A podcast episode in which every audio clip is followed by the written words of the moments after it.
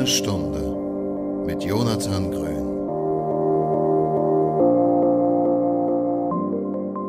Moin Moin und herzlich willkommen, Phil. Ja, grüß dich, freut mich hier zu sein. Ja, freut mich, dass du wieder hier bist, nach mittlerweile knapp äh, 25 Folgen, glaube ich. Ich glaube, Folge 10 ist es gewesen, äh, wo du das letzte bzw. erste Mal da warst. Und ähm, ich bin sehr gespannt, was ich so in der Zwischenzeit, äh, was in der Zwischenzeit alles so passiert ist bei dir, bei euch und so weiter. Ja, eine ganze Menge auf jeden Fall. Äh, ich glaube, das eine oder andere hast du mitbekommen. Du hast ja zwischendurch auch immer mal wieder ähm, zu Besuch bei uns und ja. äh, hast hier eine aktuelle äh, ja, eine aktuelle Lage, äh, Situationsbeurteilung eingeholt. mhm. Genau, hast ja schon ein bisschen was mitbekommen, aber ja, äh, in der Zeit ist bei uns extrem viel passiert. Auf jeden Fall. Ähm, da, kommen wir, da kommen wir Stück für Stück auf jeden Fall hin. Ähm, die wichtigste Frage, die ich mittlerweile immer so ein bisschen so zum Einstieg stelle, äh, um nochmal ein komplett anderes Thema aufzumachen. Was gab es heute Morgen bei dir zum Frühstück? Zum Frühstück gab es bei mir heute Morgen Müsli, Joghurt äh, mit ein paar frischen Früchten und einem Schuss Milch. Das klingt äh, sehr gesund auf jeden Fall. Also da achtest du auch äh, drauf, oder? So ja, also ich äh, ernähre mich mittlerweile fast ausschließlich vegetarisch, größtenteils vegan. Ja. Ähm, und gerade jetzt bei den Temperaturen ist für mich immer so ein, ja, sag ich mal, leichtes Frühstück ganz nice. Deswegen Müsli mit Früchten, top. Ja, und kalte Milch oben drauf, passt auf jeden Fall bei den Temperaturen, ja, ja. Ähm, ich hatte es eben schon mal ähm, kurz angerissen, aber für alle, die, die die Folge vielleicht nicht gehört haben, du warst, ähm, ich habe nochmal nachgeguckt, ähm, Anfang März kam die Folge raus, 2020 war die zehnte Folge. Mhm. Und ähm, ich hatte dich vorgestellt und das Unternehmen, beziehungsweise euer Unternehmen Green Pioneers, ähm, ihr baut nach wie vor Nutzhanf, äh, Nutzhanf an. Ich glaube, in der Zwischenzeit hat sich auch die Produktpalette so ein bisschen vergrößert. Die macht auch ein bisschen mehr. Ähm, wenn wir uns jetzt genau den Zeitraum mal angucken, das ist ja eigentlich fast genau ein Jahr oder etwas mehr als ein Jahr. Ähm, was ist nach der letzten Aufnahme so generell alles passiert. Also was ich mir auf jeden Fall vorstellen könnte, äh, die Ernte auf jeden Fall, da können wir glaube ich drüber sprechen. Ja. Äh, wo ich ja auch ein, äh, zu Ernte selbst es leider nicht geschafft hatte, aber wenige Wochen vorher da war und äh, die meterhohen äh, Nutzhanfpflanzen gesehen habe, was ich nach wie vor sehr beeindruckend fand. Und ähm, ja, erzähl mal ein bisschen, was so, was so nach der letzten Aufnahme passiert ist. Genau, März, ja. Da, als allererstes ist mal der Lockdown passiert. Das war für uns äh, ja Corona generell eine riesen Herausforderung. Ich meine, mittlerweile kann das Thema auch nicht mehr hören, deswegen fasse ich es relativ kurz. Gerne. Ähm, war halt für uns nochmal eine zusätzliche Herausforderung, weil wir über ein Jahr ein Produkt entwickelt hatten, auch an der Ernte, ähm, und dann endlich startklar waren und quasi aber zeitgleich zum ersten Lockdown auf den Markt gestartet sind. Das heißt, wir haben hier nochmal ganz andere Marktbedingungen gehabt, die gerade für uns als Startup nochmal eine deutlich größere Herausforderung dargestellt haben ähm, weil es einfach viel schwieriger war, das Produkt zu platzieren auf dem Markt. Ähm, wir arbeiten da hauptsächlich auch über den Einzelhandel, das heißt, wir haben ganz viele Bioläden, Naturpostläden, ähm, auch Fitnessstudios, ähm, wo unser Produkt angeboten wird. Mhm. Auch einen eigenen Online-Shop, aber den haben wir dann erst als ähm, Antwort auf den Lockdown quasi hochgezogen. Und das war natürlich auch in einer Zeit, wo das sehr, sehr viele als Antwort auf Corona gemacht haben. Das heißt, man geht da auch wieder ein Stück weit in der Masse runter. Ja. Hat also in erster Linie erstmal ein riesiges Problem, überhaupt äh, auf den Markt zu gehen durch Corona, weil wir genau in diesem ersten sehr harten Lockdown ähm, ja dann erstmal sehen mussten, wie wir unsere Produkte verkaufen können. Haben das dann aber relativ gut angepasst. Dann waren auch diese Sommermonate wieder ein bisschen lockerer und wir konnten da ähm, auch recht viele Partnerunternehmen gewinnen, die unsere Produkte mit anbieten konnten. Ähm, dann kam über Weihnachten wieder der zweite Lockdown, der uns dann auch nochmal ähm, besonders hart getroffen hat, ähm, weil wir einen Großteil vom Weihnachtsgeschäft nicht mitnehmen konnten mhm. und auch ähm, ja einfach in die Geduld gekommen sind, dass wir angewiesen waren ab dem Zeitpunkt auch auf Umsätze, die reinkommen, weil wir mit unserem Startup jetzt gerade so an der Schwelle standen zu dem Zeitpunkt von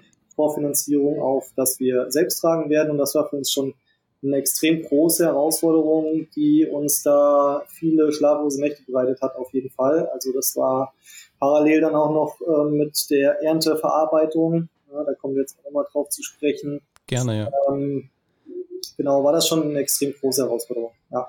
Aber die habt ihr, also jetzt gerade, wenn ich nochmal so Richtung Wintermonate gucke, den, den nächsten Lockdown, den du da angesprochen hast und so, das habt ihr jetzt rückblickend, so habe ich es zumindest rausgehört, eigentlich ganz glimpflich noch überstanden im Vergleich zu vielleicht anderen jüngeren Firmen, die gerade so in einer ähnlichen Phase sind oder waren?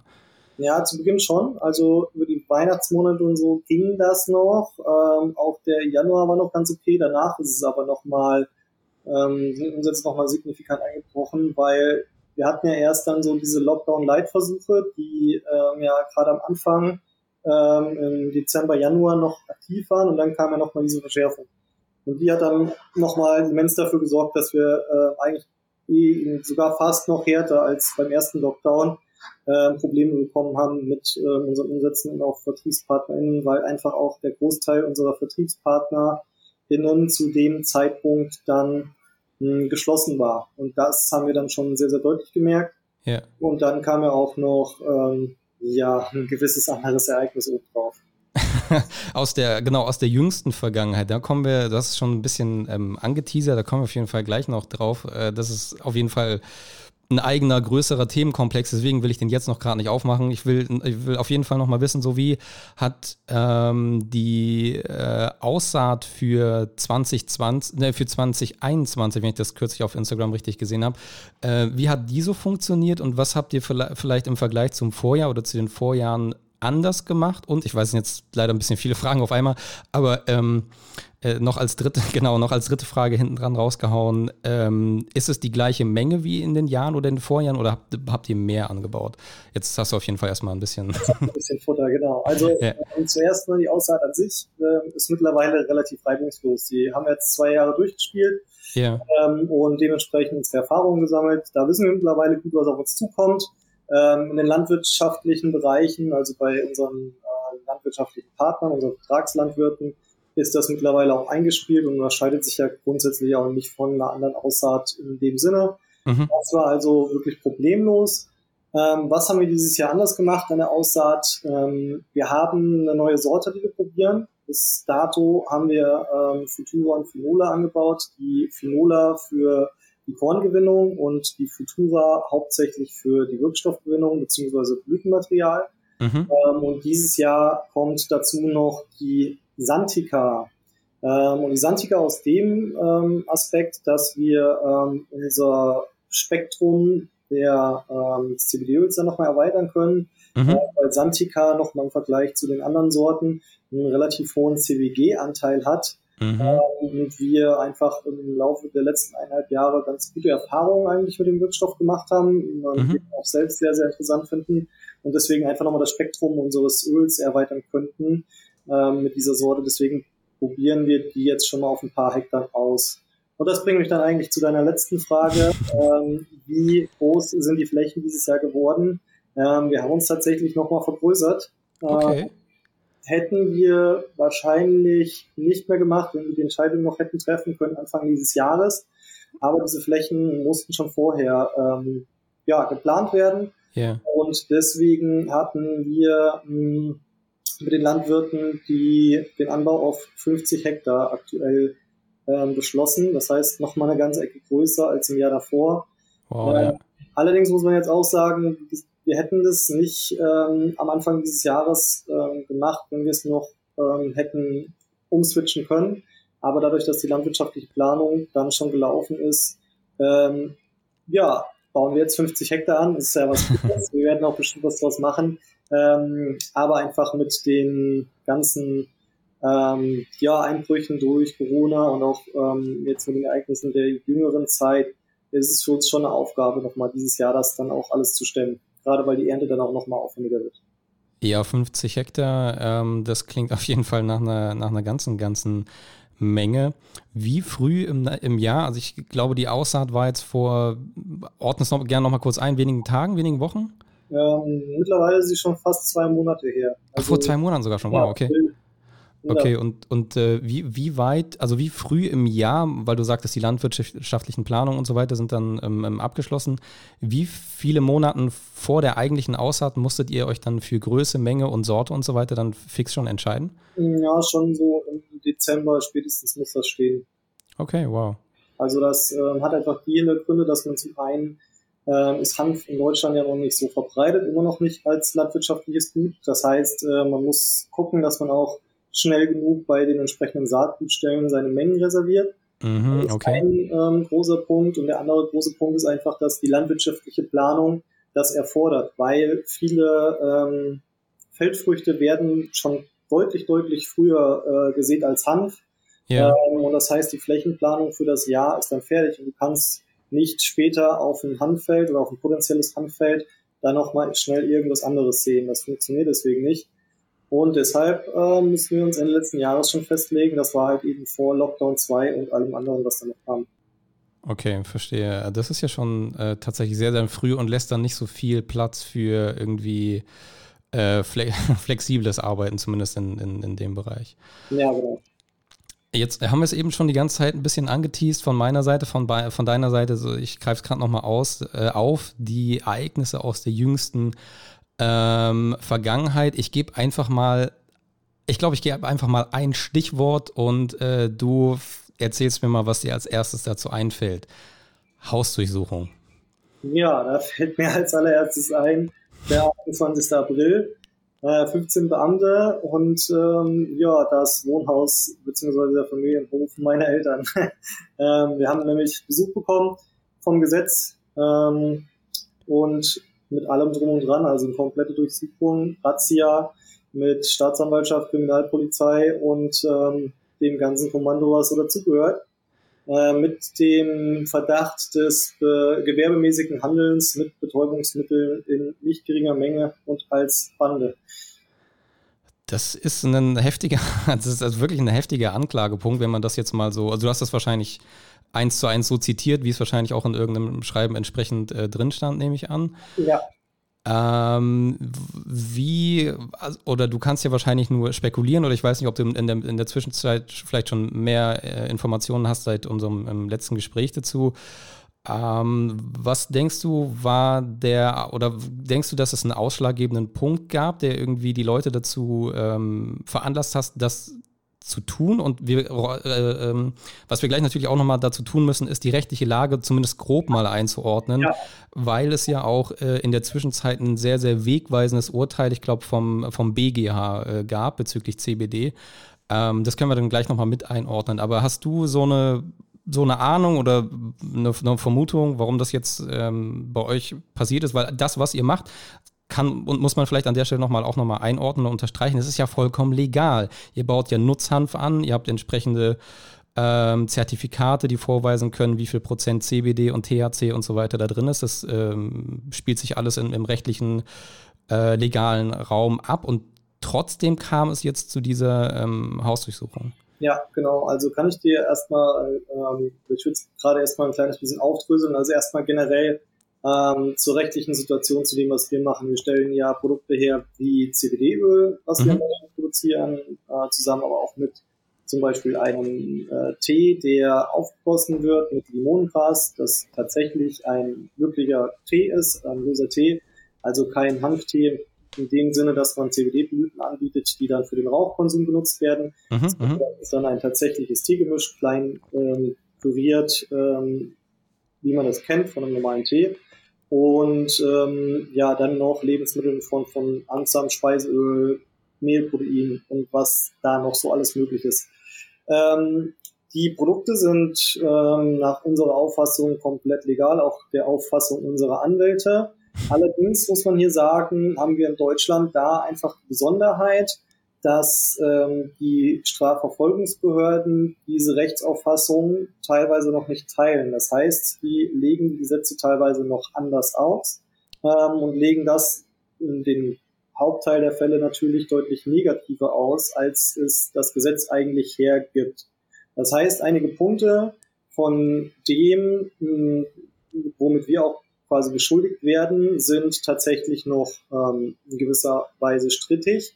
Allerdings ja. ähm, der Vorwurf der Betäubungsmittel, das ist etwas, das ist halt völlig aus der Luft gegriffen, weil im eigentlichen Sinne wird äh, oder ist die Diskussion bei unseren Produkten diese auf rechtlicher Basis gesehen, ähm, ob sie dann vielleicht unter ein Lebensmittelrecht fallen oder ähnliches. Äh, wir haben ja auch kosmetische Zulassung, das heißt eigentlich sind wir hier im Kosmetikbereich.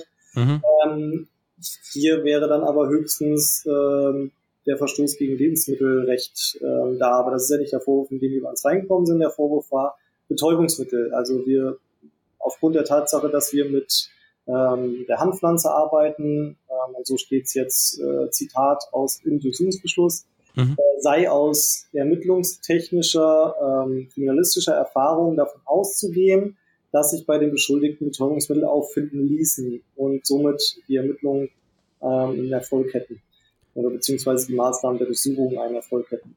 Das heißt, ähm, grob übersetzt, die Jungs arbeiten mit Hanf, also ist zu erwarten, dass sich Betäubungsmittel bei denen finden lassen und das reicht, um einen Durchsuchungsbeschluss durchzuboxen. Das erstmal zur Grundlage, warum die überhaupt bei uns reingekommen sind. Jetzt wow.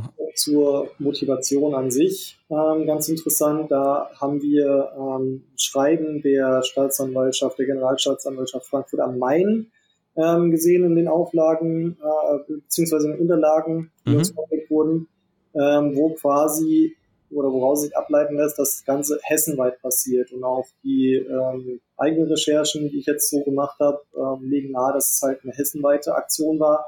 Mhm. Das heißt, ähm, hier ist die Generalstaatsanwaltschaft Frankfurt gegen alle Produzenten, Läden, Unternehmen ähm, und Vertriebe von Hanfprodukten vorgegangen, zumindest wenn es offensichtlich war. Also das heißt, alles, was irgendwie CBD Shop 24 heißt oder ein Hanfbrett im Logo hat, das wird durchsucht. Gleichzeitig wurden aber zum Beispiel Einzelhandelsläden oder Einzelhandelsketten wie DM, Rossmann und so weiter eben nicht durchsucht. Das heißt, wir haben hier auch schon eine grobe Ungleichheit, was äh, die Behandlung von den verschiedenen ja, Läden angeht. Das heißt, äh, letzten Endes war es eine Hausdurchsuchung aufgrund von Vorurteilen. Ja, so kann man das sagen. Also wir werden quasi kriminalisiert, ähm, weil wir mit Hand arbeiten.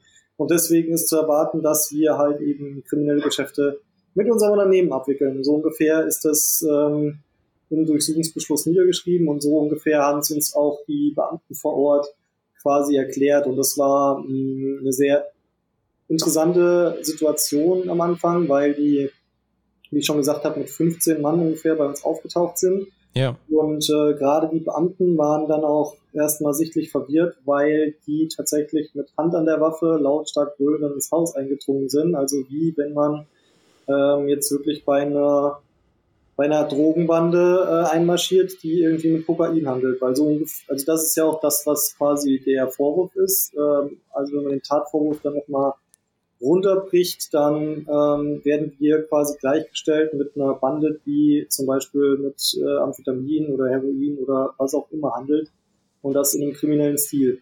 Und dementsprechend war auch von den Beamten am Anfang das Vorgehen, weil die davon ausgegangen sind, die laufen jetzt äh, in so eine Drogenplantage rein und wow. haben äh, quasi wirklich gefährliche äh, Menschen, die, die da dann ja irgendwie denen die begegnet sind oder ausge, ausgesetzt sind. Ja, weil du gerade auch sagtest, so Hand an der Waffe. Also ich meine, dann rechnet, also die, die, also ich bin kein, kein Polizist und so, ne, aber ich würde meine Hand ja nicht an die Waffe legen, wenn ich nicht irgendwie mit einer größeren Gefahr irgendwie rechnen würde. Also das ist ja schon sehr, sehr krass. Die haben wahrscheinlich auch gedacht, die steigen da irgendwie, ja, in, in so eine Methhöhle ein oder was weiß ich, was man sonst irgendwo mal im Fernsehen gesehen hat. Ähm, wie, wie war dann der weitere Verlauf? Also wie, also du bist dann mit denen ins Gespräch gekommen, beziehungsweise in, in, ins, ja, in den Dialog getreten, ähm, von dir aus initiiert auch oder bist du auch oder seid ihr auch befragt worden oder hast du dann geantwortet oder wie, wie kann ich mir das vorstellen? Also wir sind generell, ich war generell gar nicht vor Ort zu dem Zeitpunkt, als die ähm, Polizisten aufgekreuzt sind, da war nur der Kurde der Firma. Ähm, und die Haustür wurde geöffnet von meiner kleinen Schwester oder meinem Vater, ich weiß es gerade gar nicht so genau, ähm, die sich dem Ganzen dann erstmal ausgesetzt gesehen haben und sind dann auch direkt in den Keller, die Beamten, wo sie dann den ähm, Kerim aufgefunden haben, unten, der gerade Pakete machen war, den haben sie dann aufgefordert, alles stehen liegen lassen, Hände hoch ähm, und quasi raus hier. Ähm, der hat das Ganze dann erstmal so quasi entgegengenommen äh, den Polizisten gesagt, was wollt ihr denn hier überhaupt so, mit welchem Recht äh, ja, ja. ihr ein, ähm, den Durchsuchungsbeschluss dann vorgelegt bekommen hat und dann erstmal quasi alle nach draußen geschickt hat, weil er gesagt hat, okay, erstmal ohne Zeugen passiert hier überhaupt nichts mit der Durchsuchung und ähm, Zweitens ähm, hole jetzt erstmal meinen Kollegen ran. Dann habe ich den Anruf quasi schon parallel bekommen von meinem Vater, dass die Polizei da ist. Ähm, nur sagen, es hat mich nicht so sehr überrascht, dass sie da waren. Äh, eher der Zeitpunkt hat mich eigentlich mehr überrascht, weil wir sind ja nicht ganz blöd. Wir gucken uns ja auch um, was in Deutschland passiert. Ja. Ähm, kennen da auch sehr viele und haben sehr viele Kontakte zu Unternehmen, die ja auch ähm, schon bis vor den Bundesgerichtshof gezogen sind, zum Beispiel Janfa. Mm, und deswegen muss man damit blöderweise in einer gewissen Art und Weise schon rechnen, dass einem das passieren kann als Unternehmen, das mit Hanf arbeitet. Allerdings muss ich auch sagen, gerade vor dem Hinblick äh, dieses Bundesgerichtshofurteil, das du vorhin auch schon mal angesprochen hast, ja. äh, war ich dann einfach extrem überrascht, weil das einen Monat vor unserer Durchsuchung gesprochen wurde, dieses Urteil. Ja. Und dass eigentlich unser Unternehmen per se nochmal eine höhere Legitimationsstufe eigentlich zugesprochen hat. Ja. Und das war eigentlich das, was mich dann überrascht hat, weil ich wirklich nicht mehr damit gerechnet habe, dass wir nach über zwei Jahren jetzt auf dem Markt, äh, beziehungsweise auf, ja, doch auf dem Markt kann man schon sagen, oder über zwei Jahre nach Gründung, dann doch noch diese Durchsuchung äh, stattfindet, mit der wir vielleicht im letzten Jahr eher gerechnet hatten oder ähnlichem. Ähm, und gerade nach diesem wegweisenden BGH-Urteil. Das war schon für mich das, was mich eigentlich am meisten überrascht hat.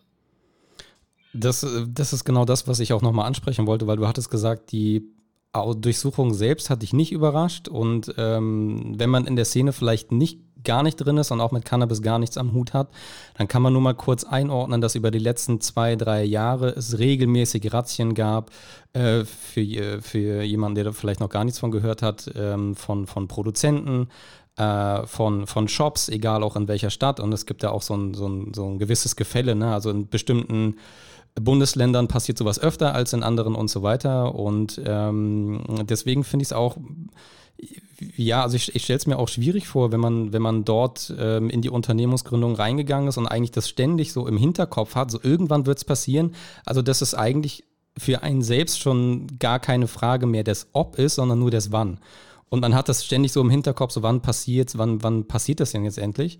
Und ähm, gerade nach, nach dem Urteil, ähm, was, wir, was wir kurz angesprochen hatten, ähm, kann ich mir auch vorstellen, dass so die Wahrscheinlichkeit auch nochmal sinkt für einen selbst, wenn man sich denkt, ja, jetzt ist doch eigentlich, das ist doch eigentlich alles, ist doch jetzt alles safe, so nach dem Motto. Und dann aber genau zu so einem Zeitpunkt, ähm, ja, da fühlt man sich wahrscheinlich dann auch so ein bisschen verarscht, sag ich mal. Ja, richtig.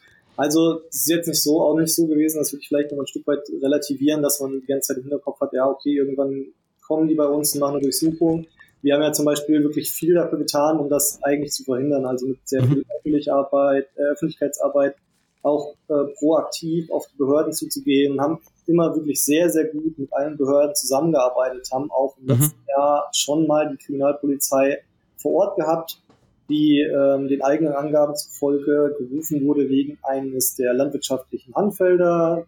Die waren, da waren zwei Kollegen ähm, von der Kripo dann da, haben uns gefragt, was es damit auf sich hat und äh, haben auch schon so gesagt, naja, bei der Größenordnung gehen wir davon aus, dass es seine Richtigkeit hat. Das auch alles dann dementsprechend nachweisen und war nie ein Problem, also wirklich durch alle Behörden durch ja. hatten wir nur angenehme Kontakte und haben uns halt gedacht, das ist ähm, einfach aufgrund der Tatsache, dass wir so offen, transparent arbeiten, proaktiv arbeiten mit den Behörden, es einfach ein Stück weit verhindern können, dass es eben zu diesem Missverständnis oder dieser Falschauffassung auf Seiten der Strafvollzugsbehörden kommt.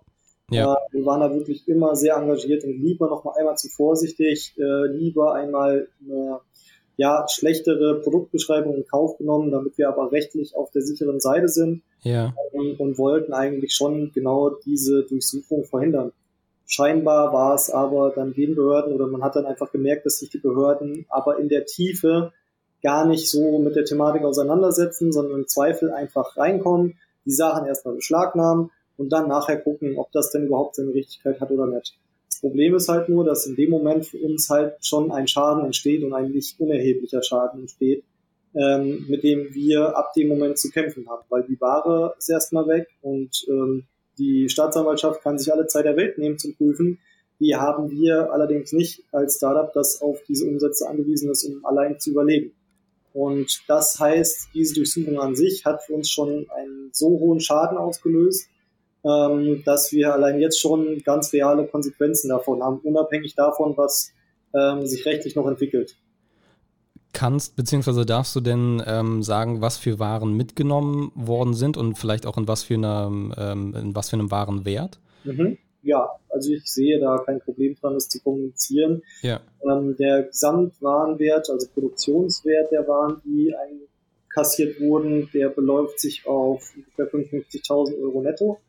Ähm, also wenn man da noch die Margen draufrechnet äh, für uns und Einzelhandel und so weiter und den UVP nimmt, dann steht da noch mal was deutlich Höheres im Raum. Mhm, mhm, ähm, und für uns war das vor allem deswegen sehr kritisch, weil wir gerade erst diese Sachen haben frisch produzieren lassen, also das Geld sehr frisch da reingesteckt haben, jetzt auch nach Corona, ähm, um eigentlich wieder durchzustarten und dass das äh, zu dem Zeitpunkt weggenommen wurde, gerade wo jetzt die ersten Lockerungen wieder stattfinden ähm, und wir auch schon einfach merken, dass die Nachfrage und die Umsätze wieder steigen, war schon mal grundsätzlich deswegen sehr, sehr äh, einschneidend für uns.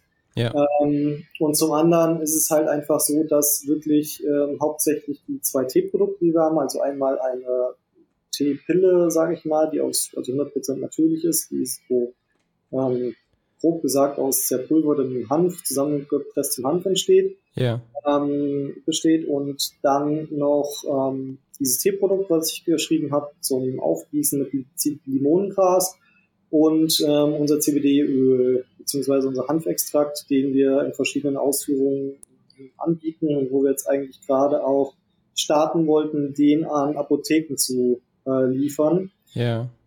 Und das äh, letzte trifft uns auch nochmal besonders hart, weil wir hier jetzt auch das letzte, ja, die letzten vier Monate, ähm, also das letzte Dritteljahr an dem Projekt gearbeitet haben und genau in dem Moment, wo eigentlich der Startschuss gefallen war und wir loslegen wollten, ähm, ist jetzt die Ware einkassiert worden. Und das hat natürlich auch zur Folge, dass man nicht ähm, ja, diesen Apothekenmarkt jetzt erstmal angehen kann, weil die Apotheken natürlich sagen, solange diese Ware in, oder solange dieser Rechtsstreit besteht und die Ware nicht äh, ähm, geprüft wurde von der Staatsanwaltschaft, stellen wir die uns natürlich hier nicht in die Geschäftsräume. Und ähm, das zusammen auch noch mit den Auswirkungen mit den Einzelhandelspartnern, die dann zum Teil auch gesagt haben, sie wollen die Ware jetzt erstmal nicht mehr verkaufen, wow. kommt erstmal noch oben drauf. Ja. In, und, ja. Und was, Entschuldigung, ähm, was halt auch noch dazu kommt, ist, dass wir ähm, noch nicht mal Akteneinsicht bisher bekommen haben von, den, äh, von der Staatsanwaltschaft. Das heißt, unsere Anwälte können auch noch nicht äh, mit irgendwelchen Maßnahmen versuchen, diese Ware wieder zu beschaffen. Wow. Weil die Akteneinsicht natürlich die Grundlage dafür ist, dass eine Verteidigung stattfinden kann von Seiten unserer Anwälte. Also ja.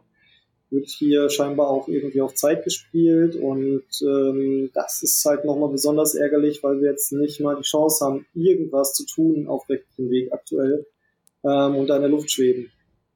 Das heißt, ähm, es ist seitens eu eurer Anwälte keine Möglichkeit zu sagen, wir fordern jetzt Akteneinsicht, dann wird eine Frist gesetzt bis irgendwie dann und dann, sondern die fragen das an und wenn die sagen, nö, geben wir euch nicht, dann läuft es quasi erstmal weiter, oder?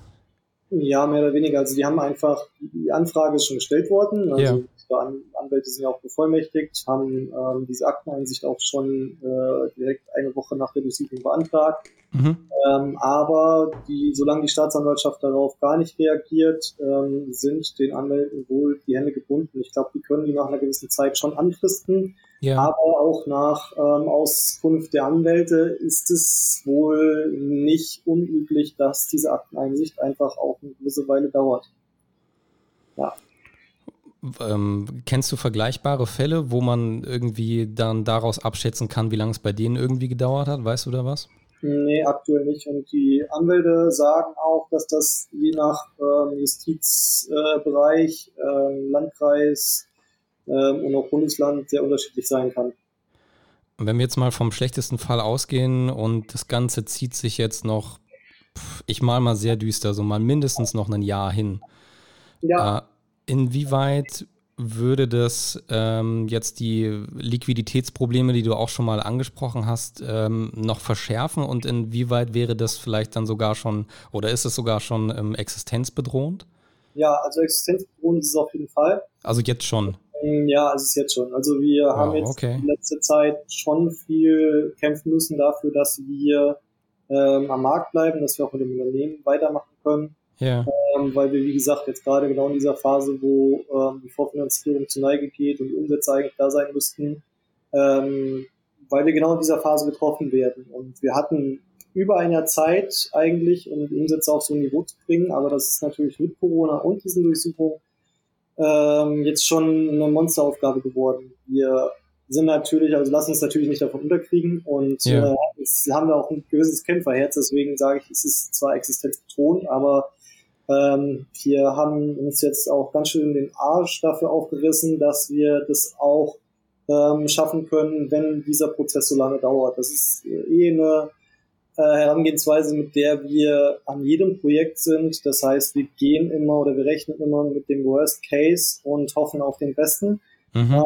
Ähm, aber das war für uns natürlich auch schon relativ schnell klar nach den Durchsuchungen, dass äh, wenn dieser Prozess sich länger ziehen sollte, äh, wir nicht so schnell die Möglichkeit haben, dann vielleicht die Ware wiederzubekommen. Das heißt, wir haben seit diesem Moment sitzen wir schon an den Backup-Plänen und ähm, bringen jetzt quasi auch als Antwort darauf ähm, zwei Projekte sehr viel schneller voran. Mhm. Das ist einmal die ähm, Nahrungsergänzungsmittel mit äh, Hanf, also äh, Hanfsamen, Protein, Mehl, mhm. äh, und so weiter, mhm. an denen wir jetzt auch schon über ein Dreivierteljahr entwickeln. Ja. Äh, das Projekt war zum Glück schon fast fertig und sollte auch jetzt in den nächsten zweieinhalb Wochen ungefähr den Markt ähm, dann den Markteintritt haben, schaffen.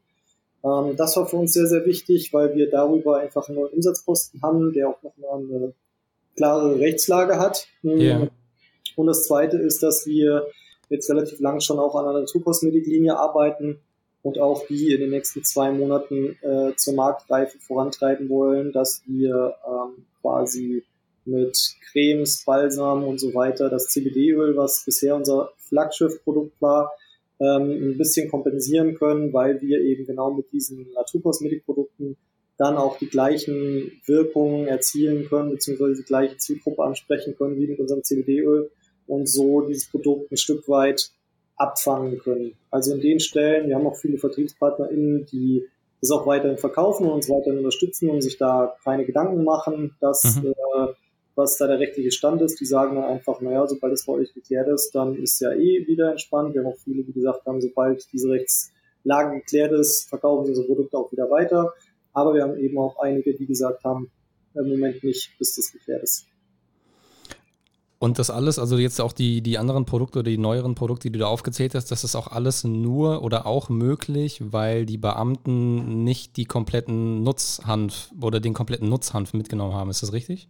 Genau, also was mitgenommen wurde, waren ähm, ausschließlich konsumfertig verpackte Einheiten. Ja. Das heißt Einheiten, die offensichtlich an einen Endverbraucher gehen sollen. Ja. Ähm, und ähm, eben jene Produkte, die zum Großteil aus Hanfblüten bestehen und auch für den Konsum gedacht sind, also eben diese Tees. Ähm, das sind die Produkte, die mitgenommen wurden und ähm, ja, wie gesagt, also alles, was Hanfsamen, Speiseöl und so weiter ist, haben die da gelassen. Ähm, was auch ganz interessant war, und damit hätten wir selbst nicht gerechnet, ähm, war, dass sie auch ähm, unsere Blüten dagelassen haben, weil wir haben ein sehr großes Lager an Nutzhanfblüten ja. äh, für die Weiterverarbeitung dann auch zum, zum Beispiel Hanfextrakt oder Tee und so weiter. Ja. Und ähm, da war eigentlich unser Gedanke, dass wenn es doch zu einer ähm, Verwechslung kommt mit Betäubungsmitteln, dann die Blüten am allerersten das sind, was irgendwie äh, einkassiert werden müsste, so aus unserem logischen Denken heraus. Aber ja. die durften komplett behalten.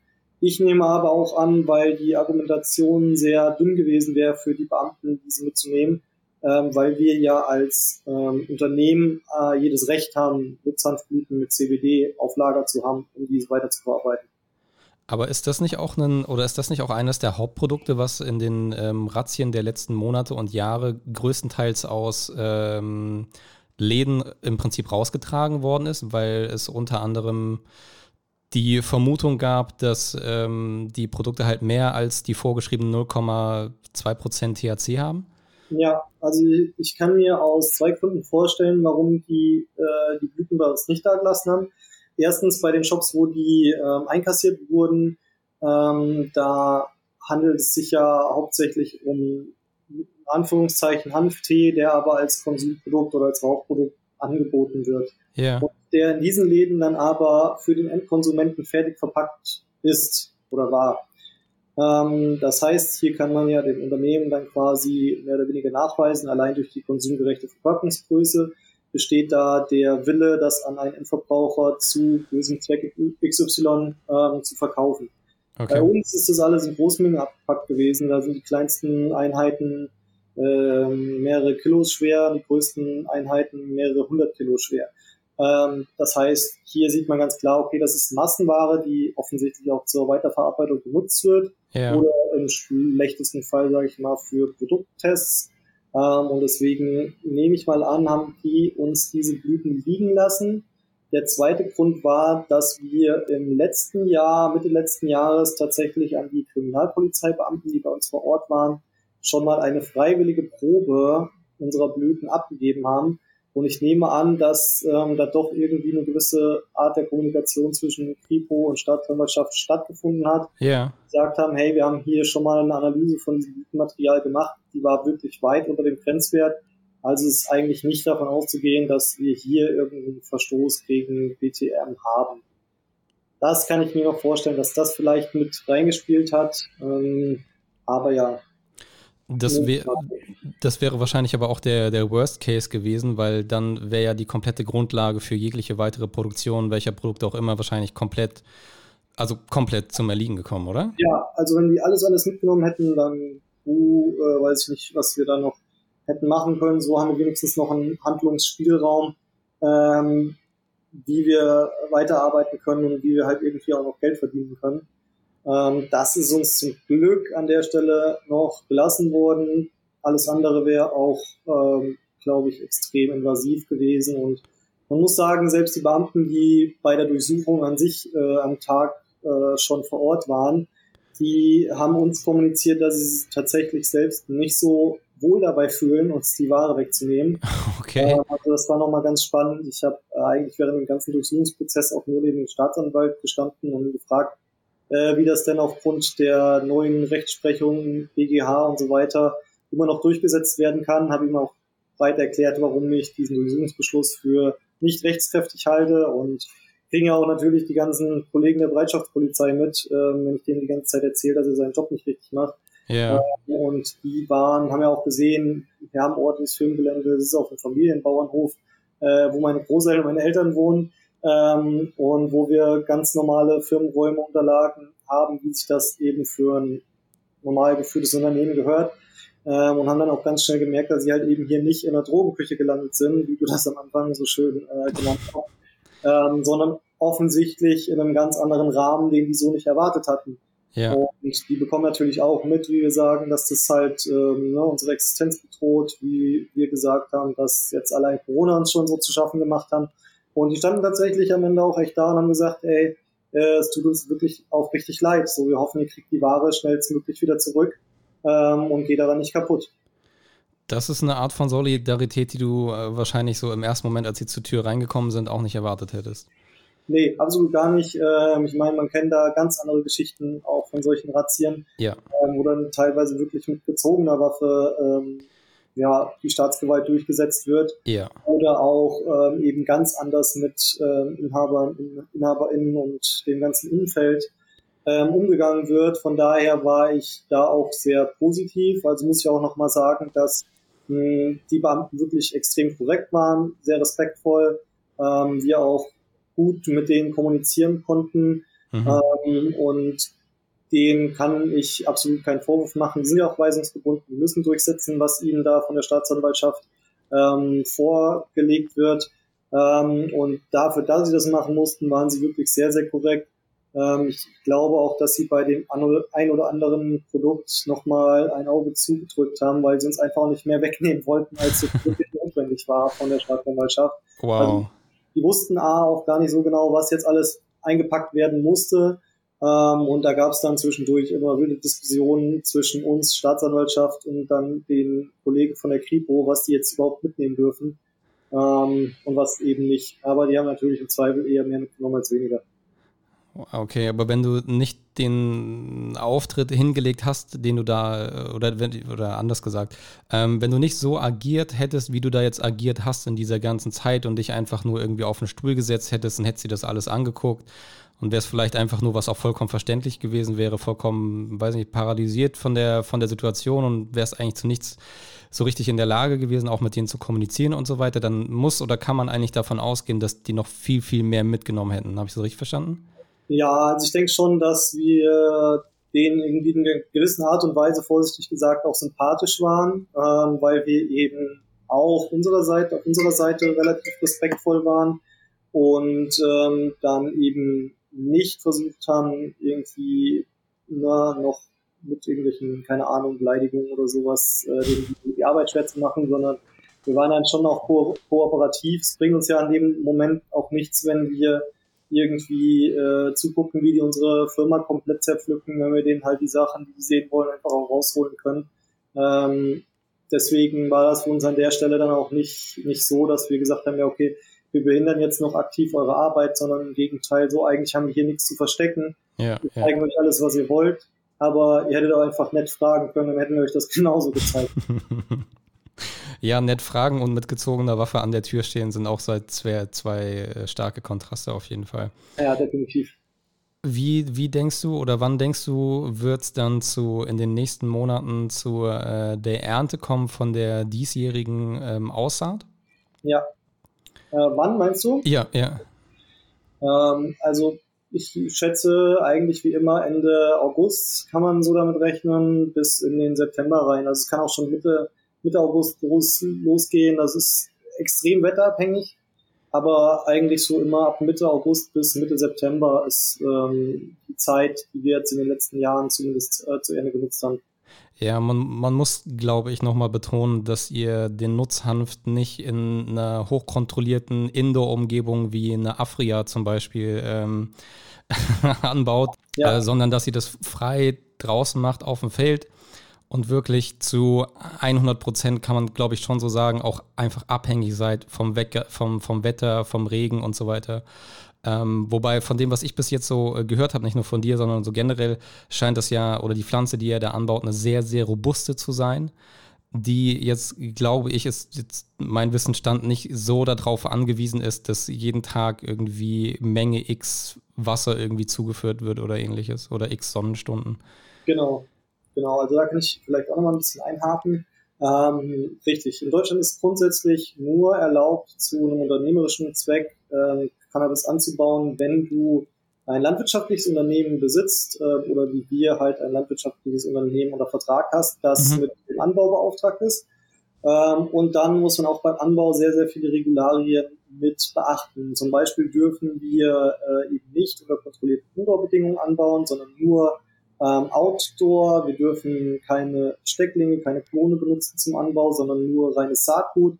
Dadurch steigt natürlich die Diversität in den Phänotypen unserer Pflanzen. Also die werden unterschiedlicher groß, kriegen unterschiedlichere Färbungen, haben ähm, ein nicht so homogenes Bild an Wirkstoffen, sondern sind dann eher von Pflanze zu Pflanze sehr, sehr unterschiedlich. Mhm. Ähm, und das sind eigentlich so die Bedingungen, unter denen man aktuell in Deutschland produzieren darf im landwirtschaftlichen Bereich. Alles andere erfordert spezielle Ausnahmegenehmigungen vom Betäubungsmittelgesetz beziehungsweise der Bundesstelle für Arzneimittel. Wie, wie groß ist das Portfolio an Samen, auf das ihr zugreifen könnt? Weil du hast erzählt, dass ihr dieses Jahr eine dritte Sorte noch dazugenommen habt. Wie ja. groß ist dieser Sortenkatalog, aus dem ihr, sag ich mal, legal die Samen wählen könnt? Ich müsste jetzt nochmal nachgucken, wie es beim aktuellen Sortenkatalog aussieht. Äh, letztes Jahr waren es 42 Sorten, aus denen man wählen kann. Ähm, also es ist schon tatsächlich relativ viel, aber wenn man sich natürlich anguckt, wie viele Cannabis-Strains oder Hanf-Strains es äh, weltweit gibt, ist dann wirklich ein mini kleiner Bruchteil. Ja. Ähm, was aber auch da nochmal sehr, sehr unterschiedlich ist im Vergleich zum Beispiel äh, von eher indoor kultiviertem Hanf. Ähm, alle Sorten auf dieser Liste werden deutlich größer und sind auch wirkstoffärmer, vor allem im Bereich äh, THC ähm, gehen da die Gehalte eigentlich selten über 0,05 Prozent hinaus. 0,2 Prozent wären erlaubt, die meisten Sorten sind deutlich drunter.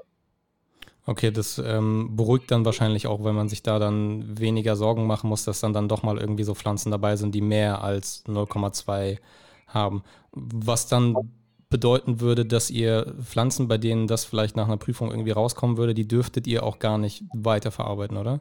Genau, also es läuft so ab, dass äh, meistens ähm, Ende Juli, Anfang August ähm, Kontrolleure kommen können, die stichprobenartig auf, äh, auf Feldern äh, Proben ziehen. Die sind dann von der Bundesanstalt für Landwirtschaft und Ernährung. Ja.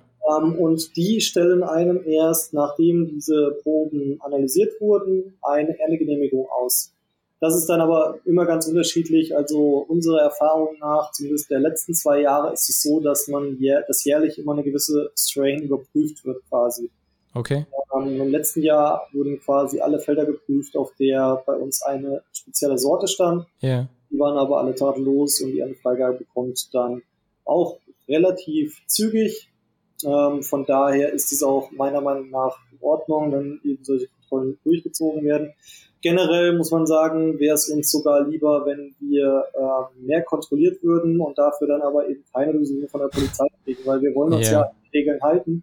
Ja. Äh, und ich glaube auch, auf, gerade auf europäischer Ebene ist mittlerweile sehr klar, auch parlamentarisch kommuniziert, dass Nutzhanf und CBD-Produkte gewollt sind in Europa von der Ja. Bevölkerung.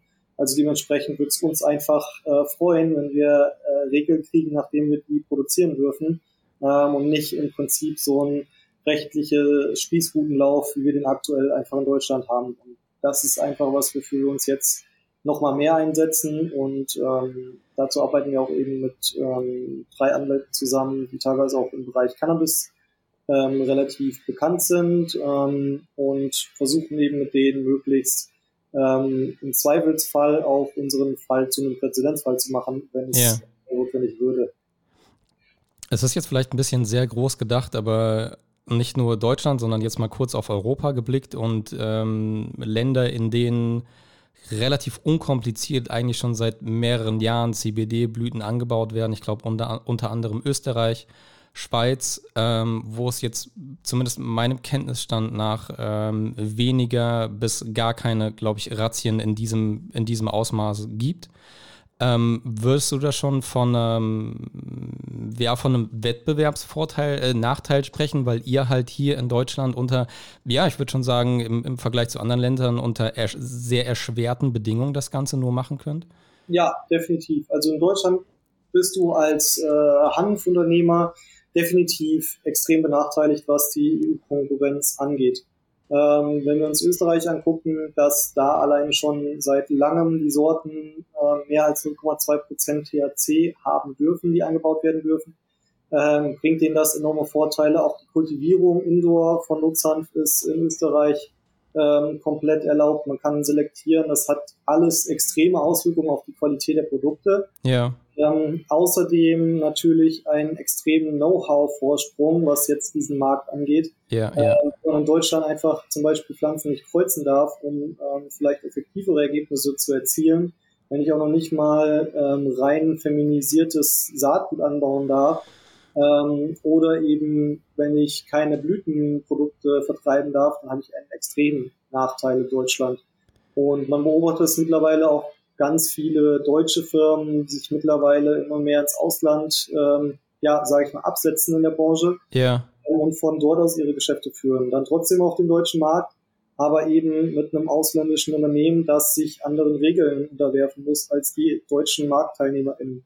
Und das macht natürlich für die deutschen äh, oder die deutsche Konkurrenz oder die deutschen Anbieter, so wie wir das sind, Ja. die Luft extrem dünn. Das heißt, wir müssen hier nochmal mit anderen Argumenten ähm, kommen und ähm, man muss vielleicht einfach noch ein Stück mehr auch die Überzeugung mitbringen äh, und das in Deutschland ein bisschen mehr aus, aus Überzeugung machen mit dem Willen, was zu verändern.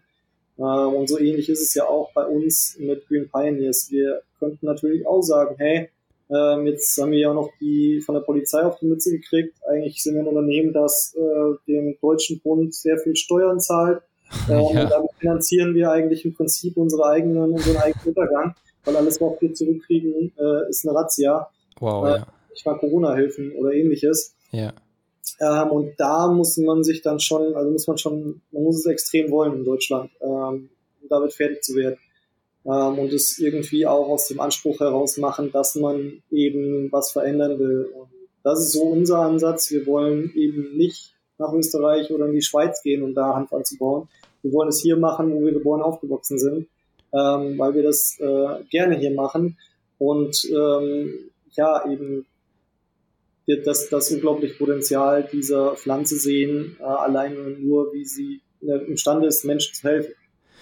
Ja, ich muss jetzt auch gerade nochmal an die 50 ähm, Hektar denken, von denen du gesprochen hast, die ihr dieses Jahr ähm, bepflanzt. Das setzt ja auch voraus, dass ihr nicht irgendwie einen landwirtschaftlichen Partnerbetrieb habt, sondern ich gehe jetzt mal davon aus, mehrere, ja. die ja offensichtlich alle kooperationsbereit sind, statt, ich mache es jetzt mal ein bisschen einfach als, ähm, ich bin, bin da ein absoluter Laie auf dem Gebiet, statt jetzt irgendwie Kartoffeln, ähm, äh, Nutzhanf anzubauen. Also da geht ihr auch, also das passt natürlich auch zu, zu eurem Firmenna Firmennamen, in eine Vorreiterrolle und ähm, ich kann mir vorstellen, dass gerade am Anfang ihr eher auf die Landwirte zugehen müsst, als das vielleicht umgedreht der Fall ist. Das heißt, da muss ich ja auch nochmal Überzeugungsarbeit leisten und gehe dann nicht einfach hin, stell dem Sack Samen hin und sage, hier hast du Bock und der sagt dann ja. Ähm, ja. Sondern allein den, den Kraftaufwand und die Anstrengung, die allein damit verbunden sind, bevor der erste Samen wortwörtlich im, im Boden irgendwie steckt, das ist ja schon immens und das ist ja kein Vergleich jetzt gerade irgendwie zu, zu Österreich und Schweiz. Und jetzt hast du mir die Frage auch schon ein bisschen vorweggenommen, weil ich nämlich fragen wollte, ob ihr euch das vorstellen könntet, wenn da jetzt noch irgendwie so ein dritter Strike kommt. Also ich sage jetzt mal, der erste Strike war die Pandemie, ja. der zweite Strike war die Staatsanwaltschaft, who knows, na, ich will jetzt hier irgendwie nicht den Teufel an die Wand malen, aber wer weiß, was noch kommt. Ja. Ähm, aber es wäre für euch keine Option, ähm, ins, ins Ausland zu gehen, habe ich jetzt so rausgehört? Also ich glaube, ab einem gewissen Punkt musst du als Unternehmer äh, auch ein bisschen realistisch sein, weil ja. ähm, vorausgesetzt, es käme jetzt noch zum Beispiel ein, ein dritter Strike ähm, und wir würden den wieder irgendwie überwinden können, äh, dann muss man sich das schon extrem überlegen, ob man das in Deutschland noch weitermachen will, weil mhm. äh, letztendlich hängt ja auch eine Existenz dran, beziehungsweise in unserem Fall drei Existenzen. Ja. Ähm, so die irgendwie damit über die Runden kommen müssen. Und ab einem gewissen Punkt musst du halt als Unternehmer dann auch einfach im Sinne deines Geschäfts handeln. Und wenn man einfach sieht, okay, es ist in Deutschland, wird, wird es einem so schwer gemacht, dass man einfach feststellt, in diesem Land scheint es ähm, zumindest von einem System nicht gewollt zu sein, dass man mit so einem Unternehmen seinen äh, Unterhalt äh, finanzieren kann ähm, dann muss man sich das ab einem gewissen Punkt schon extrem überlegen. Aber aktuell und auch mit dieser Durchsuchung ist es noch nicht so weit, dass wir sagen, nee, wir müssen es umverlegen. Ähm, da müsste noch mehr kommen, aber wir wollen es, wie gesagt, auch nicht heraufbeschwören. das wollte ich auch nicht, um Gottes Willen. Ähm, wir, wir wären eigentlich ganz froh, wenn wir einfach nur das machen dürfen, was wir aus Leidenschaft und Überzeugung tun. Ja wir Menschen was Gutes tun und das ähm, ja in dem Land, wo wir geboren und aufgewachsen sind. Das ist eigentlich alles, äh, was wir wollen. Und wenn Regeln dazu kommen, an denen, nach denen wir uns richten müssen, dann machen wir das gerne.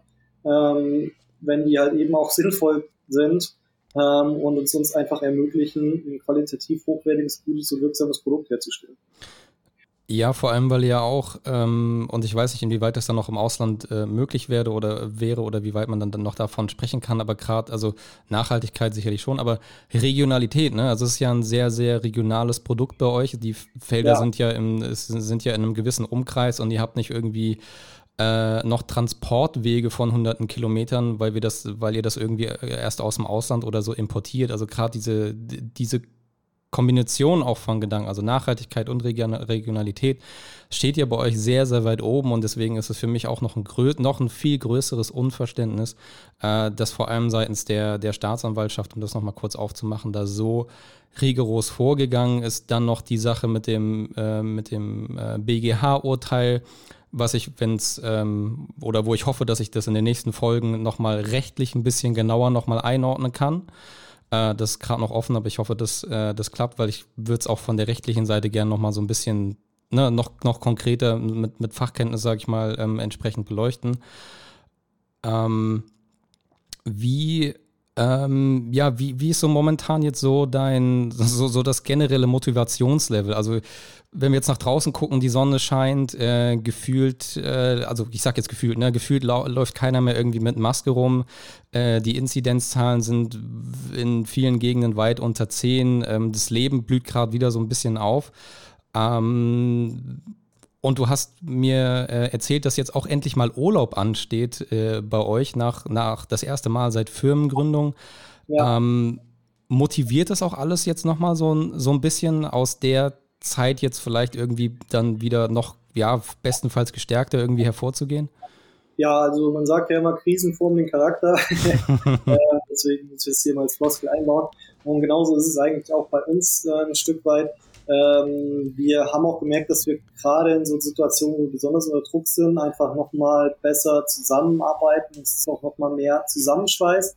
Ja. Äh, was natürlich auch extrem schwierig ist. Aber um auf deine ursprüngliche Frage zurückzukommen, ähm, eigentlich die Prognosen gerade sehr, sehr gut. Ähm, das Feeling ist auch ähm, positiv und wir haben einfach in den letzten eineinhalb Monaten seit dieser Durchsuchung ähm, auch extrem viel gearbeitet, um ähm, einfach jetzt so unsere nächsten Milestones zu erreichen, einfach ähm, nicht uns unterkriegen zu lassen von äh, so einem juristischen Hickhack, wo wir jetzt gerade nichts ändern können, sondern wir haben uns auf den Hosenboden gesetzt, neue Produkte entwickelt, die wir jetzt in den nächsten zwei Monaten auf den Markt bringen werden.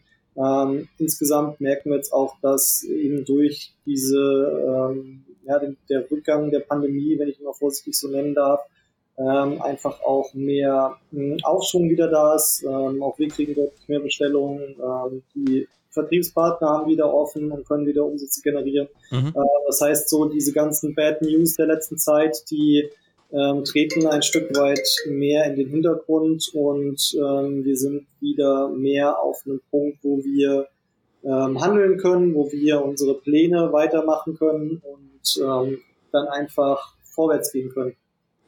Jetzt gerade, wenn du von dieser, von dieser stressigen Phase gesprochen hast, von den letzten anderthalb Monaten seit der ähm, Durchsuchung. Ich weiß, dass du in der Zwischenzeit ähm, Cannabis auch auf äh, Rezept bekommst. Also ich sage auch, ne, weil ich es auch auf Rezept bekomme.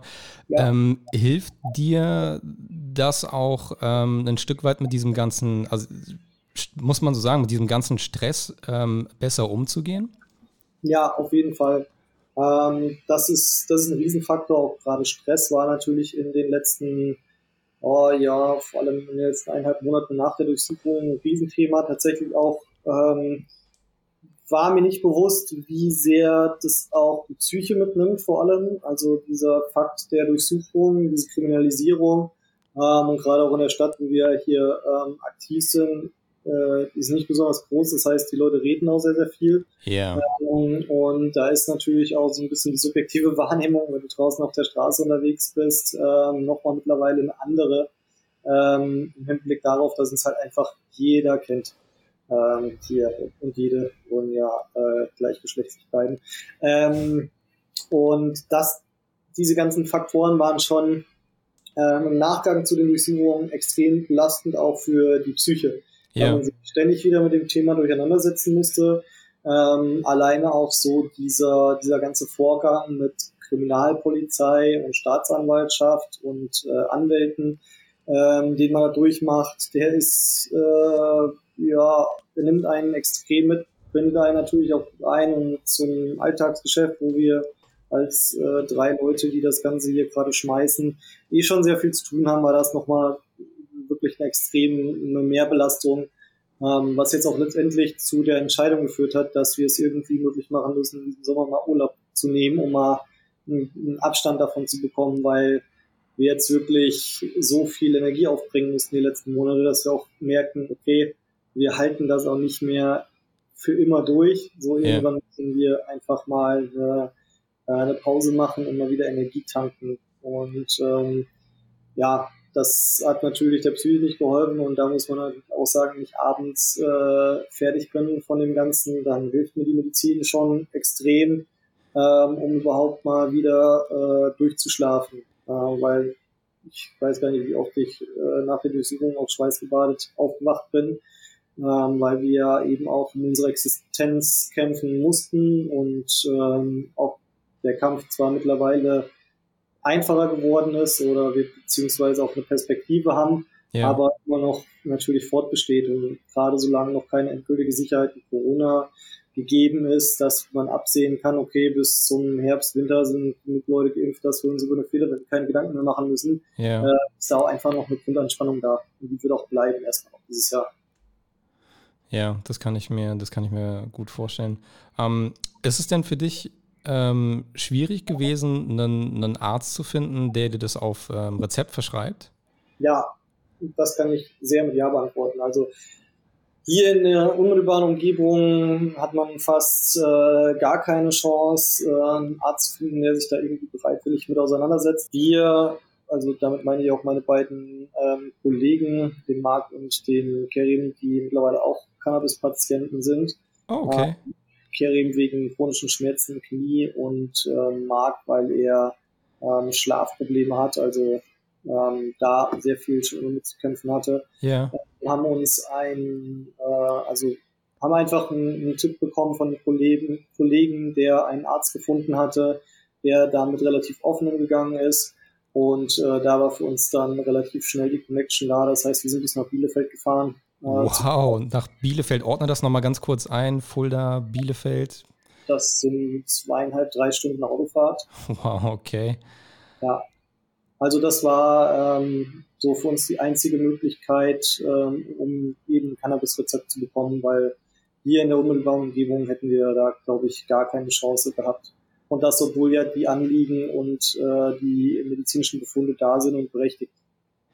Ja, also ich habe auch, glaube ich, ich habe die Frage jetzt schon ein paar Mal gestellt im, in dem Podcast und ich glaube, bis dato hat auf die Frage, war es schwer, einen Arzt zu finden, äh, noch keiner mit, ähm, mit Nein geantwortet. Und das ist auch mehr so, ich will jetzt nicht sagen, schon so eine rhetorische oder obligatorische Frage. Also ich rechne eigentlich, ich rechne auch nie mit einem Nein.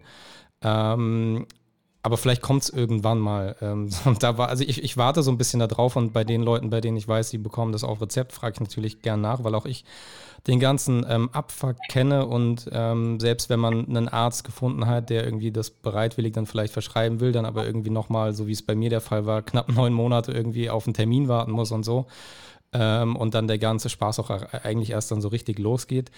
Ähm, ist es nach wie vor auch im Jahr 2021 sehr äh, beeindruckend auf eine negative Art und Weise. Das zeigt auch dein Beispiel oder euer Beispiel nochmal. Ihr habt euch ja. zweieinhalb, drei Stunden irgendwie ins Auto gesetzt, ähm, seid bis nach Bielefeld gefahren, um das halt quasi irgendwie möglich zu machen. Bei mir waren es damals nicht, waren es nicht zweieinhalb Stunden, aber es war auch eine längere Fahrt bei meinem ersten Arzt. Ähm, und es sprechen momentan irgendwie alle von so ein bisschen so einem Legalisierungshype Richtung, Richtung Bundestagswahl, dass wenn da richtig gewählt wird, dass dann irgendwie alles mal so richtig losgeht. Aber ich glaube es halt irgendwie nicht. Also äh, damit ja. ist es ja auch noch nicht getan. Ne? Also es ist ja nicht damit getan, dass du sagst, ja, es ist jetzt, ähm, es ist legal und ähm, es ist natürlich noch mal was anderes, wenn du dann in eine Apotheke äh, einfach gehen kannst und zwar jeder, der irgendwie 18 oder 21 ist oder was auch immer, ja. ähm, das da dann für eine Grenze gibt und man dann durch geschultes Fachpersonal, also so, so kenne ich es zumindest aus den USA, ähm, da jemand vor dir steht, der wirklich zu jedem Strain, zu jeder Sorte, die irgendwie da ist, dir was erzählen kann, äh, was vielleicht äh, Nebenwirkungen sind, ähm, vielleicht zum Teil auch, was äh, so der Hauptfokus ist jetzt von dieser Sorte und was man damit irgendwie machen kann und so weiter. Ähm, ja. Die Leute, die Leute müssen ja irgendwo herkommen auch erstmal. Ne? Also, und die Ärzte sind ganz offensichtlich nicht da. Die gibt es nur in einer sehr, sehr, sehr, sehr kleinen Menge in, in Deutschland. Und ähm, in den Apotheken genau das Gleiche. Deswegen weiß ich auch gar nicht, wie das dann irgendwie, also ich frage mich, wie das dann ablaufen soll, wie das dann irgendwie alles anlaufen soll. Das ist sowieso nochmal eine sehr, sehr spannende Frage. Ähm, aber äh, allein jetzt nochmal zu sehen, Mitte 2021, wo wir jetzt gerade stehen und wo wir eigentlich schon längst stehen könnten, wenn man mal so in die benachbarten, in, in, ins, ins benachbarte Ausland irgendwie guckt, dann ist das schon, schon krass. Und wie gesagt, ähm, ja, bis, bis nach Bielefeld fahren, das, das klingt eigentlich wie ein Witz, ne? Also ich, ja, aber es ist, es ist, es ist absurd.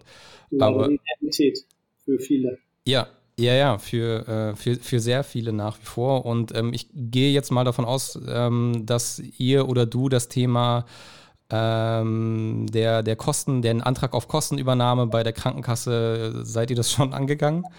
Nee, also wir sind aktuell äh, privat zahlend. Ja. Ja. Also kann man sich auch äh, vorstellen, es ist halt auch tatsächlich nichts äh, wirklich günstiges. Also da muss man schon sagen, äh, musst du schon ein bisschen was am Monatsende noch übrig haben, wenn ja. du das aus eigener Tasche bezahlen musst, kann sich ja. halt auch einfach nicht jeder leisten. Wenn man sich das vorstellt, dass man ähm, eigentlich ja ein medizinisches Produkt, ähm, was sehr, sehr leicht ist und im Vergleich zu vielen Alternativen deutlich nebenwirkungsfreier, dann fragt man sich schon, wie das alleine jetzt aus diesem Aspekt nicht für äh, viele Menschen verfügbar gemacht werden kann, weil es gibt einfach schon eine große Reihe an Krankheiten, ähm, wo es entweder eine sehr gute Alternative zu bisheriger Medizin ist mhm. oder sogar die einzige Alternative zu bisheriger Medizin. Also da verstehe ich einfach nicht, mit welchem Heran oder mit welcher Herangehensweise, mit welcher Rechtfertigung ein Staat es seinen BürgerInnen vorenthalten kann, ein Medikament flächendeckend verfügbar zu machen, sodass jeder dazu Zugang kriegen kann, der es gebrauchen kann. Also das ist für mich mal runtergebrochen auf diese einfache Frage unverständlich. Ja, das ist auch, das ist auch einer der, der ersten Punkte, die meiner Meinung nach in so einer Legalisierungsdebatte immer kommen sollten. Ähm, davon bin ich mittlerweile überzeugt, nämlich einfach der medizinische Mehrwert, den es für Patienten und äh, Patientinnen entsprechend halt hat. Und ähm, alles andere, was irgendwie dann, äh, wo es um Recht auf Rausch geht und darum, dass vielleicht jeder das irgendwie konsumieren kann, was er will, ähm, ist meiner Meinung nach mittlerweile eigentlich oder so, sollten nachgelagerte Argumente sein und der medizinische Vorteil sollte da in, in alle, in, in erster Instanz ganz, ganz äh, weit vorne stehen, weil ich kann mir sehr gut vorstellen, dass in dem Moment, wo man es zumindest auf so eine Art und Weise legal macht, dass man sich das zumindest, ich sag mal, einfacher auf Rezept, auf Rezept verschreiben lassen kann in der Apotheke, ähm, würde, glaube ich, schon sehr, sehr vielen Menschen helfen. Und ich lese auch in letzter Zeit immer häufiger davon, ähm, dass zum Teil auch äh, ja, Rentner irgendwie vor, vor Gericht landen, weil sie sich das nämlich nicht leisten können auf, auf Privatrezept. Die Krankenkasse das nicht übernimmt und die dann irgendwie angefangen, die ja dann halt angefangen haben, das im Garten irgendwie bei sich anzubauen oder so. Ja. Und dann, dann noch vor Gericht landen, weil sie sich im, äh, muss man so sagen, ihre eigene Medizin angebaut haben oder so. Vor allem auch in so einem Alter, wenn ich irgendwie, weiß ich nicht, 64 bin und habe irgendwie Arthritis und ich weiß, das hilft mir äh, was für ein Schlag ins Gesicht ist das denn eigentlich, dass der Staat dann äh, zu dir nach Hause kommt, eine Pflanze beschlagnahmt und sagt, nee, damit darfst du dich jetzt nicht mehr heilen. Ja, vor allem, weil es ja eigentlich so ein relativ einfaches und natürliches Mittel ist, äh, eben genau diese Sachen äh, anzugehen. Also ich meine, wenn man sich mit der Geschichte der Cannabis-Prohibition beschäftigt hat, dann kann man, findet man auch relativ schnell raus, dass es eben keine wissenschaftlich fundierte eine Entscheidung war, sondern eine rein politisch motivierte Entscheidung, Cannabis zu verbieten. Ja. Und dass es aber nach heutigem Erkenntnisstand und heutigem Stand der Wissenschaft einfach immer noch verboten ist, das ist für mich auch nicht anders zu erklären als mit politischen oder Lobbyinteressen. Ähm, einfach mal so leicht heruntergebrochen. Ähm, das ist für mich der einzige ausschlaggebende Punkt, warum ist Cannabis bis heute noch illegal, weil anders lässt sich es eben nicht erklären. Ähm, als damit, dass Leute davon profitieren, dass eben Cannabis nicht legal ist. Wie optimistisch oder zuversichtlich blickst du beim Thema, gerade beim Thema Legalisierung bzw. Entkriminalisierung in die Zukunft bzw. in die nächsten, so in die nächsten Jahre? Ja, also Bundestagswahl hast du ja eben auch schon mal gesprochen, ist ein interessantes Thema, ein Thema, wo ich sage, okay, da kann mal viel passieren. Ähm, es ist aber wirklich extrem davon abhängig, wie die Wahl ausgeht. Ich habe jetzt auch äh, neulich wieder oder vor kurzem mitbekommen, dass die Union wieder äh, Umfragewerten gestiegen ist. Ähm, das ist natürlich nicht so gut. Äh, wenn wir eine, in Richtung einer Ampelkoalition oder sowas kommen könnten mit Regierungsbeteiligung äh, der Grünen, SPD und FDP oder den Linken, je nachdem, was da für Konstellationen möglich sind, mhm. dann kann ich mir vorstellen, dass sich da tatsächlich auch mal faktisch was tut. Ähm, wenn wir die Union wieder in der Regierungsbeteiligung haben, dann glaube ich da nicht dran, dass da sich irgendwas ändern wird in der nächsten Zeit, zumindest auf politischer Ebene. Ja. Dann können wir höchstens darauf hoffen, dass sich auf juristischer Ebene ähm, was bewegt. ähm, dann würden die Mühlen aber wieder langsam malen und wir hätten auf jeden Fall noch mindestens äh, drei bis vier Jahre wieder vor uns, in denen, glaube ich, an der Legalisierung nicht wirklich was passiert. Ähm, also es, es hat ein großes Potenzial, die Bundestagswahl, aber es ist extrem abhängig davon, wie letztendlich die Wahlergebnisse ausgehen. Ich glaube, ja. wenn sie mit Grünen FDP, äh, mit, mit Grünen SPD, FDP oder Linken in der Regierungsbeteiligung enden, dann stehen die Chancen wirklich gut, dass wir äh, vielleicht sogar Richtung Legalisierung uns auf den Weg machen. Ähm, und selbst dann, glaube ich aber, wird es noch mindestens ein bis zwei Jahre dauern, bis es wirklich zu einer Umsetzung käme, weil auch dafür noch so unendlich viele ungeklärte Faktoren äh, gerade für Deutschland bestehen, ähm, die du in diesen ein bis zwei Jahren ausarbeiten müsstest. Also es wird nicht von heute auf morgen kommen. Ja, ja, ähm, das ist, das ist, glaube ich, was, was man sich sowieso ähm, abschminken, Tag, äh, abschminken kann, dass irgendwann plötzlich der Tag X kommt und dann ist irgendwie alles möglich im, im Cannabis-Game. Ich glaube, es ist, ich, ich glaube, beziehungsweise ähm, äh, ja, äh, befürchte fast schon, dass es noch ein sehr, dass es noch ein sehr, sehr langwieriger Weg ist. Und hin und wieder kommen mal so so, so größere Lichtblicke am Ende des Tunnels hoch, wie zum Beispiel die ähm, Aktion von, von Richter Müller, die ja. du wahrscheinlich gerade auch eben im, im, äh, im Kopf hattest, als du das Juristische angesprochen hast. Aber wie ja. langsam die juristischen Mühlen tatsächlich malen, das kriegst du ja, oder das kriegt ihr auch selber gerade mit. Ja. Ähm, deswegen ist das ja auch nicht so, ähm, ja, ist es kein guter Gedanke, sich so darauf zu verlassen, so nach dem Motto, ja, die, die, äh, die, äh, der juristische Teil wird schon irgendwie richten, wenn es der politische nicht richtet. Ich glaube, das ist, ähm, ja, ich weiß gar nicht, was, was, äh, was besser oder was schlechter ist.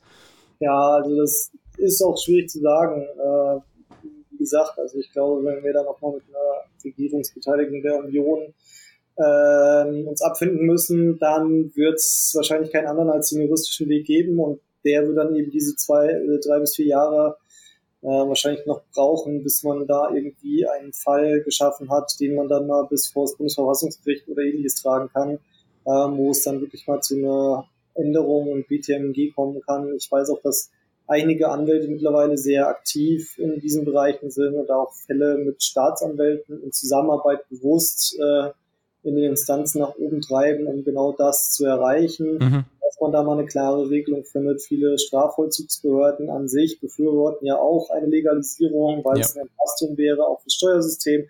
Also es gibt eigentlich keine logischen Gründe, die gegen ähm, eine Legalisierung von Cannabis sprechen, zumindest keine so großen Bedenken, wie diese Vorteile bei weitem überwiegen würden. Ähm, und ich glaube, allein das wäre eigentlich schon Grund genug, um ähm, zu sagen, man gibt dieser Legalisierung einen Versuch. Ich glaube, mittlerweile ist auch in der Bevölkerung eigentlich eine nahezu ähm, äh, Zustimmung, zumindest der Mehrheit, ähm, erreicht. Also es gäbe eigentlich auch eine Basis in Deutschland an Menschen, die das tragen würden. Ja, bleibt aber abzuwarten. Also ähm, ich glaube, die Kanadier damals, als wir gegründet haben in der Firma, hatten die Legalisierung für 2021 prognostiziert. Ja. Da haben die sich wohl ein ganzes, eine ganze Weile verschätzt, würde ich mal sagen. Die haben die, äh, die deutsche Bürokratie äh, dauern kann oder wie lange die dauern kann. Ja, ähm, in Kanada ging das Ganze dann auch dann relativ schnell vonstatten, glaube ich, ne? Ja, wir hatten, glaube ich, eine sehr kurze Zeit, es war nicht so Anfang umfangreiches Gesetz oder umfangreicher Gesetzestext. Ähm, auch da sind vielleicht einige Fehler tatsächlich gemacht worden, die sie jetzt im Nachhinein immer wieder zeigen. Aber ähm, grob und ganzen kannst du, glaube ich, auch so eine Umstellung nicht fehlerfrei machen und das muss sich mit den Jahren dann einfach einpendeln und man muss wieder immer wieder dran arbeiten. Klar. Das ist aber eigentlich ja auch bei jedem anderen Gesetz so. Also ja. Gesetze sind ja. nie vollkommen, die müssen immer wieder in Einzelfällen angepasst werden. Ähm, also von daher, wenn man nicht irgendwo startet, dann wird man auch nicht, äh, wird man es auch nicht erreichen. Ja, ja, man muss äh, überhaupt erstmal starten, um überhaupt ähm, anzukommen, dann auch mal irgendwann. Äh, wäre schön auf jeden Fall und würde auch, glaube ich, ähm, äh, nochmal eine ganz andere Rechtssicherheit in, äh, in das, was ihr so Treib reinbringen und würde euch höchstwahrscheinlich oder wäre zumindest wünschenswert, euch auch nochmal ganz andere Möglichkeiten wahrscheinlich äh, geben, äh, was den Anbau angeht, was die Produkte angeht, ähm, was dann vielleicht auch Forschung angeht oder vielleicht wird es dann auch zum Teil vom Staat irgendwie mitfinanziert oder es werden Studien mitfinanziert, an denen man mit teilnehmen kann, so wie das zum Teil, glaube ich, auch in Kanada der Fall ist, wo das Ganze, also äh, wenn ich sage das Ganze, meine ich die Legalisierung, ähm, in, in großen Teilen auch mit Studien quasi mit begleitet wird, wie ich ähm, kürzlich von, von Nike gelernt habe. Ähm, ja, und deswegen, also ich, also wir, wir können unterm Strich festhalten, wir verstehen es beide nicht. Ja, das können wir und äh, hoffen einfach auf, ähm, auf, das, auf das aller, Allerbeste. Und äh, euch drücke ich, nicht nur dir, sondern euch auf jeden Fall weiterhin die Daumen. Ich bin äh, sehr gespannt, was jetzt bei diesem Durchsuchungsbeschluss oder bei der Hausdurchsuchung, ähm, über die wir jetzt auch länger gesprochen hatten, was da noch bei rumkommt. Bin gespannt, ob ich das in einer der nächsten Folgen, äh, wie gesagt, rechtlich nochmal mit einem äh, mit einem Fachanwalt nochmal ein bisschen äh, einordnen kann, nochmal ein bisschen genauer. Und ähm, ja, da bleibt euch echt nur zu wünschen, dass sich das nicht noch irgendwie ein paar Monate hinzieht, sondern vielleicht bestenfalls ein paar Wochen. Jetzt, äh, ich glaube es natürlich selber nicht, aber ich wünsche es euch natürlich, äh, ja. dass ihr da entsprechend ähm, weitermachen könnt und nicht irgendwie dann noch weiter äh, ja, der Verfolgung und der Drangsalierung vom Rechtsstaat irgendwie ausgesetzt seid, auch wenn es jetzt irgendwie so hart klingt, aber so, so, so sehe ich das irgendwie von außen betrachtet. Ja. Und ähm, ja, in diesem Sinne, toi, toi, toi, alles Gute und ähm, ja, den Kopf nicht hängen lassen. Ne? Ja, vielen Dank. Das machen wir auf keinen Fall. Wir lassen uns äh, nach wie vor nicht unterkriegen, äh, weil wir ja leidenschaftlich für diese Sache kämpfen und äh, da stecken wir so schnell nicht den Kopf in den Sand. Deswegen vielen Dank für die Wünsche. Ich werde dich auf jeden Fall auch auf dem Laufenden halten, wenn sich bei uns was Neues entwickelt. Ich freue mich. Und bin immer wieder froh, wenn ich bei dir in der Grünstunde vorbeischauen darf. alles klar, Dito.